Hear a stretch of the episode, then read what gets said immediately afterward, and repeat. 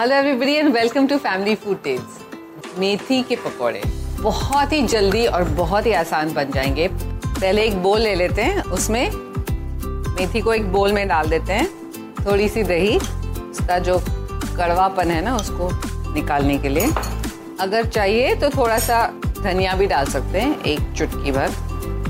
बाकी मसाले डाल देते हैं। यहाँ पे मैंने अदरक और मिर्ची का पेस्ट लिया हुआ है। थोड़ा सा लाल मिर्च powder.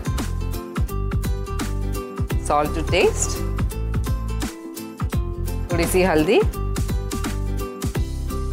A pinch of soda थोड़ा सा और थोड़ा सा शुगर पिंच ऑफ़ शुगर इसको अच्छी तरह से पहले मिक्स कर लेते हैं। हमारे घर में, बारिश में नॉर्मली संजीवी पकौड़े ज़रूर बनाते हैं हमारे लिए। आज मैं सोच रही हूँ, आज मैं बना के उनको खिलाती हूँ। जैसे ये अच्छे से मिक्स हो जाए उसमें फिर हम बेसन डालेंगे और थोड़ा सा एक चम्मच तेल डाल देते हैं। Like this Soch cast tune in for more with Soch cast app from the Google Play Store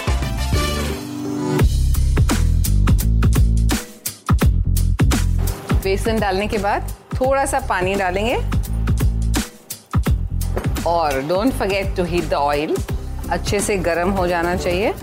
बारिश हो रही है बाहर और जल्दी से पकोड़े बना लेते हैं। बस इसको मिला के गरम तेल में डालते जाएँगे हम लोग, ऐसे ही। हाथ से भी डाल सकते हैं, चम्मच लेना है तो चम्मच से भी डाल सकते हैं। ध्यान रखें, जो पहले वाले हैं वो साथ साथ पकते जाएँगे। वैसे हमारे घर में पकोड़े बहुत कम बनते हैं। फ्राई चीज़ें बहुत कम बनते हैं। बट बारिश के सीज़न में पकौड़े तो बनते हैं। ये देखिए फटाफट, ये जो पहले डाले थे वो हो गए। उसको निकाल लेते हैं।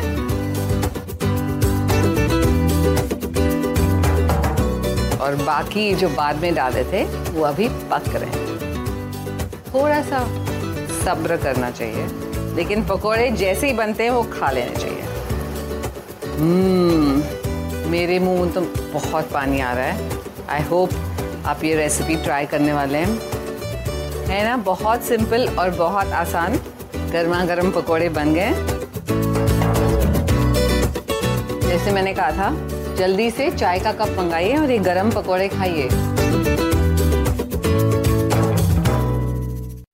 आशा करते हैं कि आपको ये सोच कास्ट बहुत पसंद आया। अगर कुछ कहना है इसके बारे में तो लिखकर बताइए हमें अपने फेसबुक और इंस्टाग्राम पेज पर सोच कास्ट ढूंढिए। अगर आपको अपनी सोच दुनिया को सुनानी हो तो सोच कास्ट करो। Soch